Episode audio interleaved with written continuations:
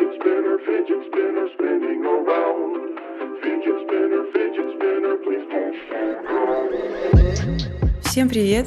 Это подкаст «Истории неуспеха», и здесь мы говорим про неудачи, провалы, ошибки и про то, как они влияют на нашу жизнь.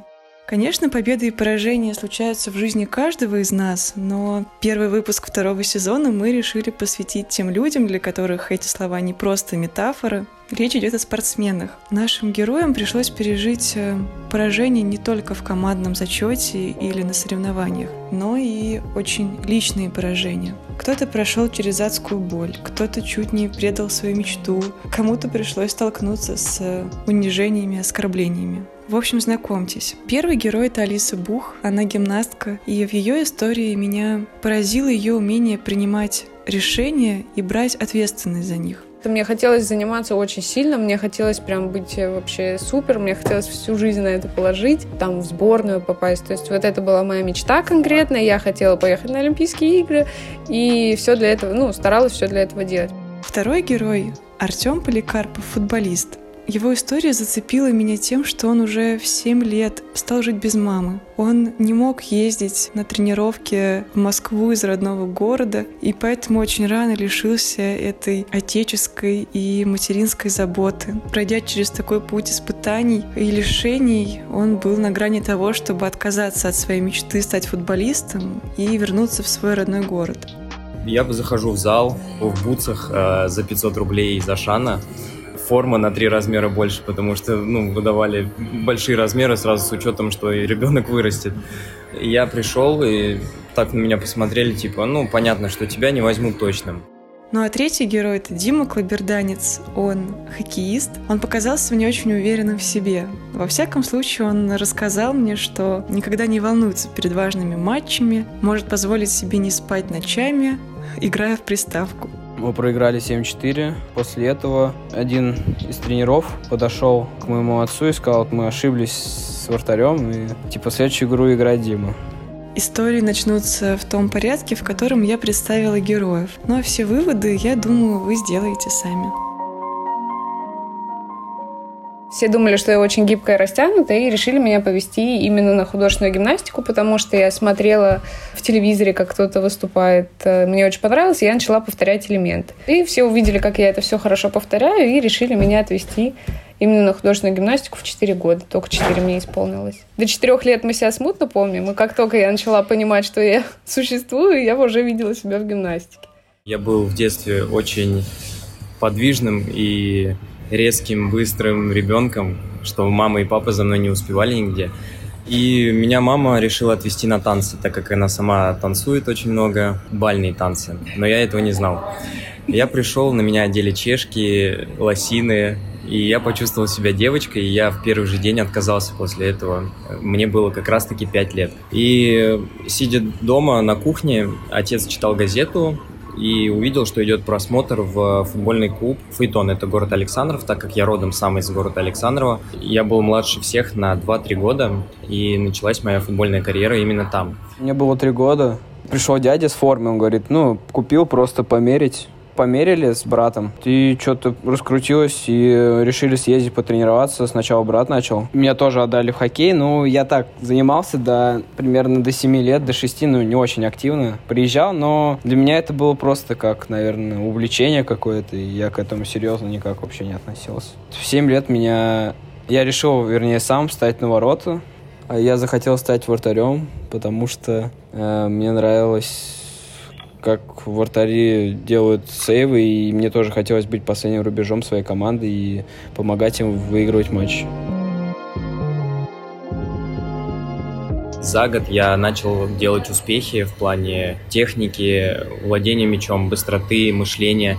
Я был на голову сильнее всех тех, кто был уже там. И тренер мне сказал, что нужно попробовать поехать в Москву.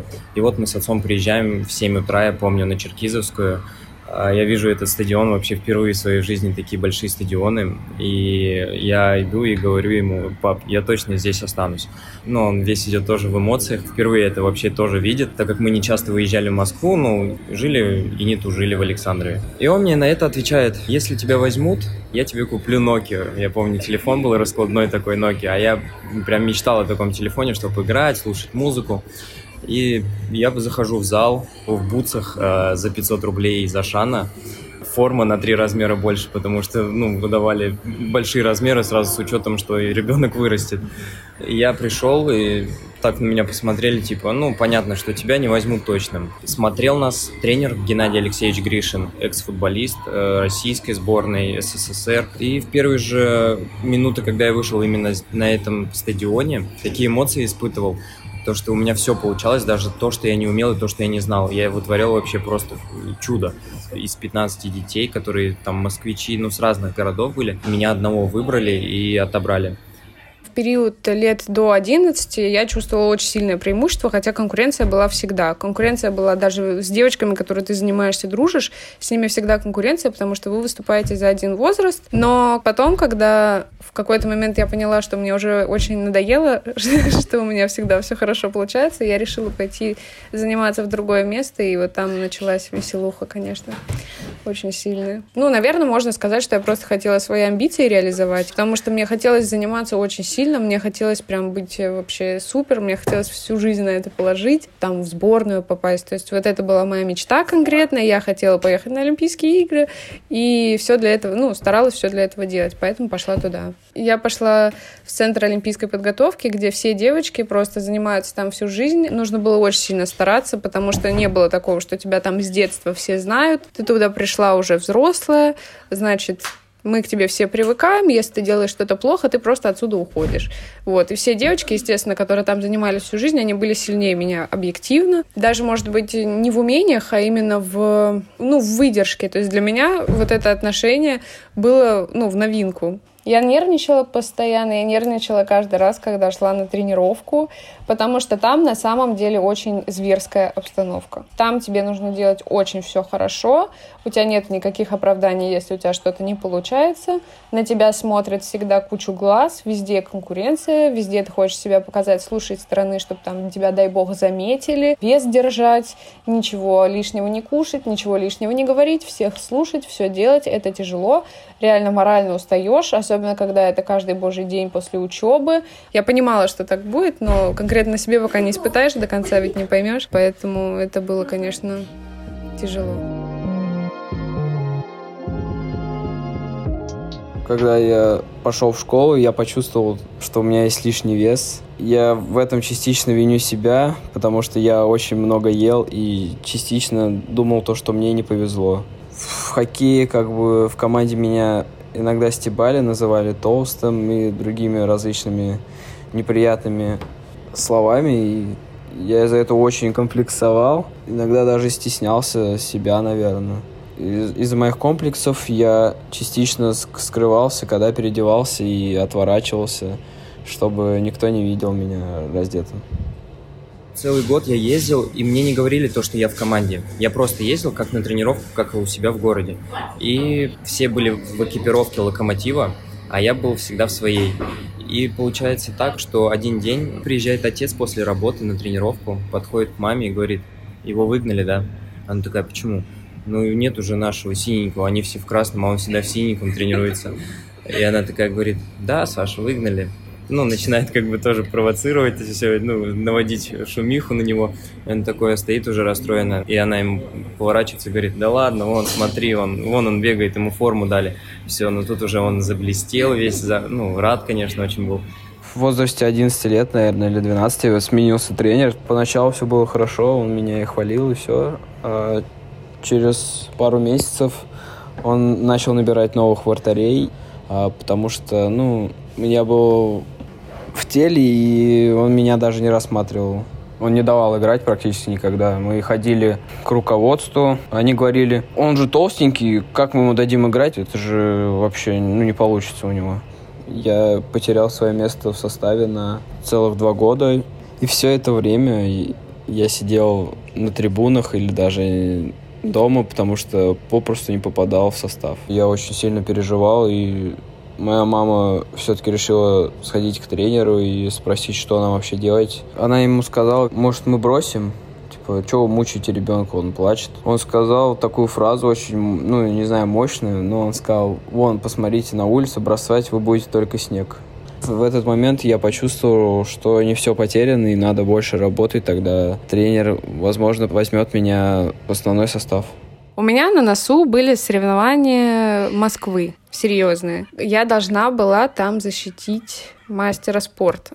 За день до соревнований мы тренируемся, тренируемся. Ничего плохого не происходит, я не падаю, я там не ломаю себе спину, я просто поднимаю ногу и понимаю, что дальше она подняться не может, потому что меня ужасно прихватило где-то в районе седалищного нерва. То есть там идет копчик, там крестец и дальше седалищный нерв. И я понимаю, что что-то странное, я не могу поднять ногу, очень сильно тянет. Решила немножко посидеть, сказала тренеру, она сказала, все нормально, помажь там, не переживай, теплая ванна, сегодня, завтра уже будешь как новенькая такая думаю, ну, в принципе, да. Ну, в общем, я ухожу с тренировки, думаю, все будет хорошо. Не самая сильная боль в моей жизни. Вот. И в итоге на следующий день я еду на соревнования, все хорошо, но при этом даже вот когда сидишь, я чувствую какой-то дискомфорт. Для меня это было странно, потому что реально я отдохнула, я помазала. Я туда приезжаю, происходит, ну, небольшой стресс. Я понимаю, что у меня не получается что-то делать, что я не могу как нужно развести ноги, чтобы это было красиво, это выглядит ужасно. Я начинаю выступать, а когда ты выступаешь, из-за адреналина ты не чувствуешь границы. То есть ты можешь чувствовать боль, но ты все равно будешь делать как обычно, потому что тебе не позволяет делать что-то хуже, потому что ты на, на нервах. После первого выступления я вышла, и я понимаю, что я просто не могу тупо идти. То есть я не могу шагнуть, мне больно наступить на эту ногу. Мне нужно в этот день выступить с еще одним предметом. Я посидела, точно так же вышла. Мне точно так же было очень сильно больно. Я даже, по-моему, упала на самом деле из-за того, что у меня поехал. Ну, то есть я завалила абсолютно все. Я старалась сделать очень хорошо, но из-за того, что я упала, мне, естественно, сняли очень много баллов. Никому подойти и сказать, что, знаете, у меня там болит нога, простите меня, пожалуйста, так, ну, не получается. Так получается то, что меня берут в профессиональную команду Строгино я перехожу из детской команды Строгинов в профессиональную, где играют мужики.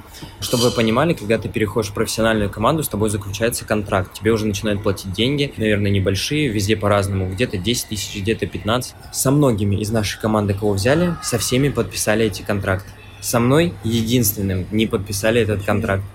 Мне просто заливали в уши то, что я еще молодой футболист, и со мной подпишут через год контракт. Год прошел, я показываю опять хороший результат. Я играю в основном составе, там вытесняю какого-нибудь дядьку, да, он сидит на замене, а я играю.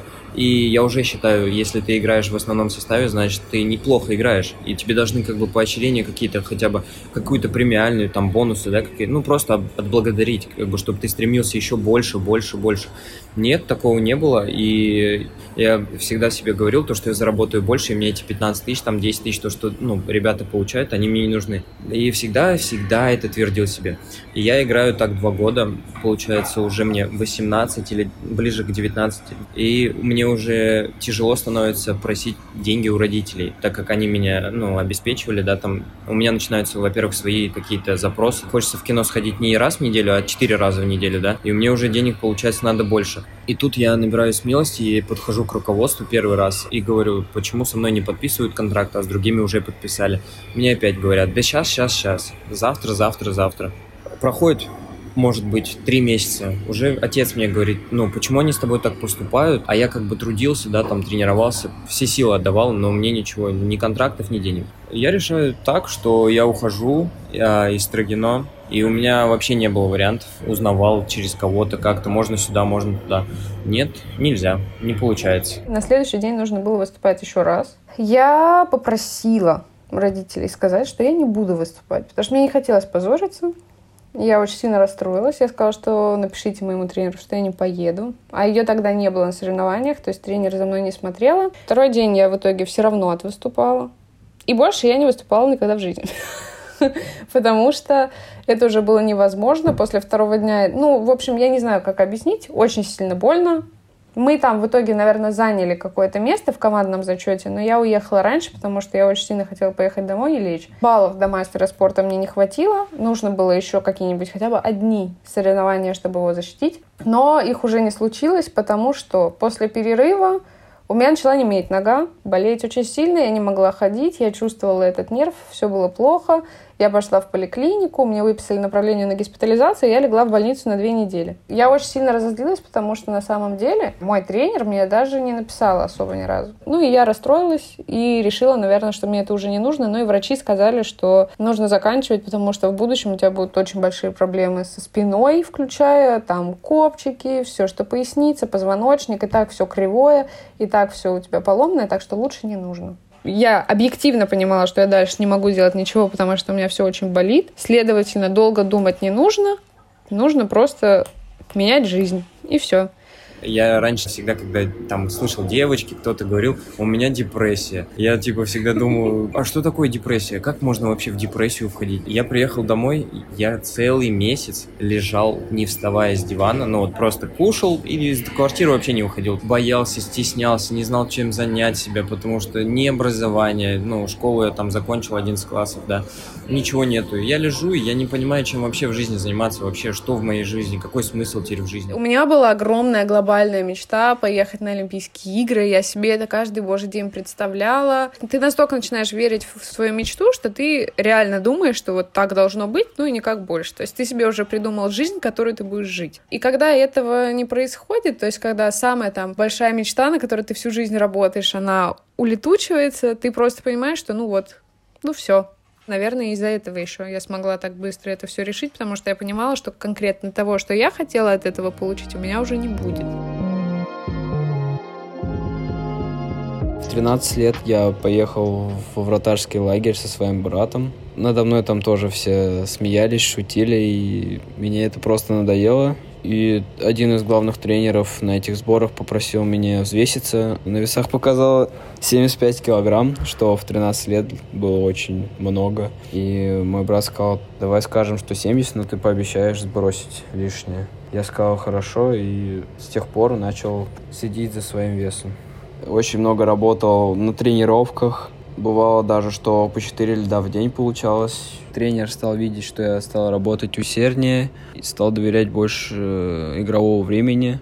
Месяц полежал, поиграл в приставку, а, и после этого я понимаю то, что ну, жизнь не закончена. Если ты также продолжишь лежать, ну, ничего из этого хорошего не выйдет. Надо двигаться дальше и развиваться. Встал, реально встал, подумал, вот, э, чем можно заняться в городе. И, в общем, я решил устроиться официально на работу тренером в клуб где я начинал свою карьеру. Я начинаю работать, и получается так, то, что мне дают через два месяца уже следующую группу. И в городе начинают говорить, появился новый тренер, это молодой специалист, который там показывает хорошие результаты. А, чтобы вы понимали, был тренер до меня, ему было ну, там 30 да, лет, ну, уже постарше, конечно, меня, он не смог выиграть чемпионат с этими детьми. Я говорю, да я выиграю сто процентов. А в перемешку с тем, что я ушла, я поняла, что есть еще жизнь, такая вся веселая из себя, в котором ты там гуляешь с друзьями, да, что ты делаешь. Для меня подготовка к экзаменам не была особой нагрузкой, потому что даже вот сейчас для меня тяжелый труд — это физический. То есть, когда ты делаешь что-то умственно, это ты просто делаешь для себя, ты можешь сидеть, тебе не надо бежать, задыхаться. То есть, ты просто делаешь более-менее. Я начала понимать, что у меня есть голова, что все хорошо, что я на самом деле экзамены сдам, и себя еще в чем-то найду, и что все будет хорошо. У меня не было сильной депрессии из-за того, что вот такая вот какая-то новая волна началась. Если бы все видели, как я плачу, как я себя истязаю, всем бы было тяжело тоже. А когда все видят, что человек, в принципе, спокойно к этому относится и просит всех относиться к этому спокойно тоже, то, естественно, там раз скажешь, два, тебя начнут все слушать и поймут, что да, на самом деле жизнь на этом не заканчивается, и что все может быть хорошо дальше и без этого тоже. Полгода я получаю хорошие деньги, весь город, э, все родители хотят попасть ко мне на тренировки, но у меня уже мест нет, у меня звонки, мне индивидуальные занятия. Возьмите нас, возьмите девочек маленьких хотели, чтобы они тоже у меня тренировались. Я говорю, вам-то зачем девочкам вообще тренироваться? Тренироваться в футбол. И, в общем, все хотели ко мне. И я понимаю, то, что у меня хорошая зарплата. Мне не нужно платить за квартиру, там, да, ну, я живу с родителями, мама готовит покушать, ну, как бы все есть, да. Я прихожу, только кайфую, там, потренировал, пошел погулял. Была жизнь такая, вот Александровская жизнь. Вот, э, я себе говорил так, ой, я сегодня устал, пивка выпил, отдохну. И это было, ну, не после каждой тренировки, а вот под, ближе к выходным, в субботу мы ходили танцевать, там, в клуб наш Александровский местный. А мне хотелось всегда больше. И я понимаю то, что в моих ногах есть это еще, ну, вот, все навыки, все данные. Мне нужно играть, нужно играть, но у меня не было вариантов на тот момент. Решил попробовать свои силы в МХЛ. Прошел просмотр. На мое место могло стать очень много вратарей из разных клубов, потому что все хотели попасть именно сюда. И меня взяли, подписав контракт. Я был очень счастлив, потому что это была моя цель на протяжении двух лет стать игроком команды МХЛ в столь юном возрасте утром просыпаюсь и просыпаюсь с той мыслью, что я вообще, все, я футболист опять. Вот, знаешь, я проснулся, я опять спортсмен, все, у меня чисто вообще вот все, все с чистого листа началось. И на следующий день я беру, никому не говоря, иду увольняюсь. И еду в мыслях, вот просто мысли гоняю такие, то что чем заниматься, чем заниматься теперь в жизни, что делать вообще. Звонок, неизвестный номер. Я такой, да, чё? В смысле, чё, здорово? Здорово, это кто? Да это Миш Литвин. Я офигел, ну откуда номер, да, там неожиданно было. И он мне рассказывает о том, что он хочет создать футбольную команду, это вот ФК Сахалинец сейчас уже, и спрашивает меня, ты как, в деле? Я говорю, да, конечно, в деле. Команда собралась со двора, грубо говоря. Каждого игрока взять, это все те игроки, как и я, когда-то либо закончили с футболом, либо же у кого-то не получилось в этой команде, они пришли, ну, такая вот ситуация. Началась такая новая история, как и у меня, так и у Миши. И вообще в целом в российском спорте реально футбольная история, где нету ни каких-то блатов, нет какой-то напряженки в самой команде. Ты реально играешь и кайфуешь от того, что ты делаешь. Самое, что удивительное, реально просто на пустом месте. Я реально не падала, я не прыгала, я просто шагнула, и у меня заболело. То есть я, видимо, ничего с этим не могла сделать. Я бы могла понять, если бы я сделала какое-то неаккуратное, неправильное движение, а так я понять не могу, почему так резко это произошло. Видимо, так было нужно. Скорее всего, мое здоровье на самом деле бы еще долго не смогло это выдерживать. Я бы могла защитить мастера, но где гарантия того, что я бы после этого такая, ну все, ухожу, ухожу учиться, ухожу дальше смотреть, что я могу делать. Скорее всего, этого бы не было, и я занималась бы еще дальше, дальше и дальше, до тех пор, пока бы не пришло время поступать в университет, а ничего кроме гимнастики я не умею. Я пошла доучиться, я поступила в институт не на спортивное направление, а пошла в рекламу. И именно поэтому я сейчас могу работать в рекламе. Что сейчас э, легко? То есть я каждое утро легко просыпаюсь. У меня один будильник.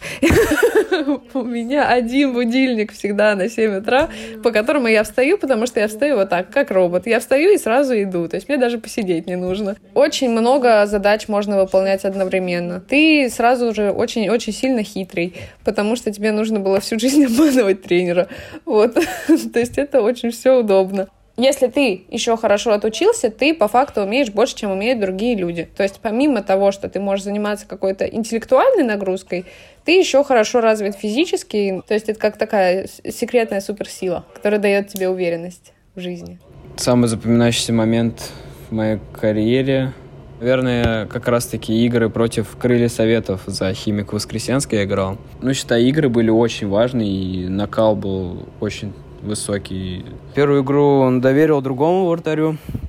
Мы проиграли 7-4. После этого один из тренеров подошел к моему отцу и сказал, мы ошиблись с вратарем, и типа следующую игру играть Дима.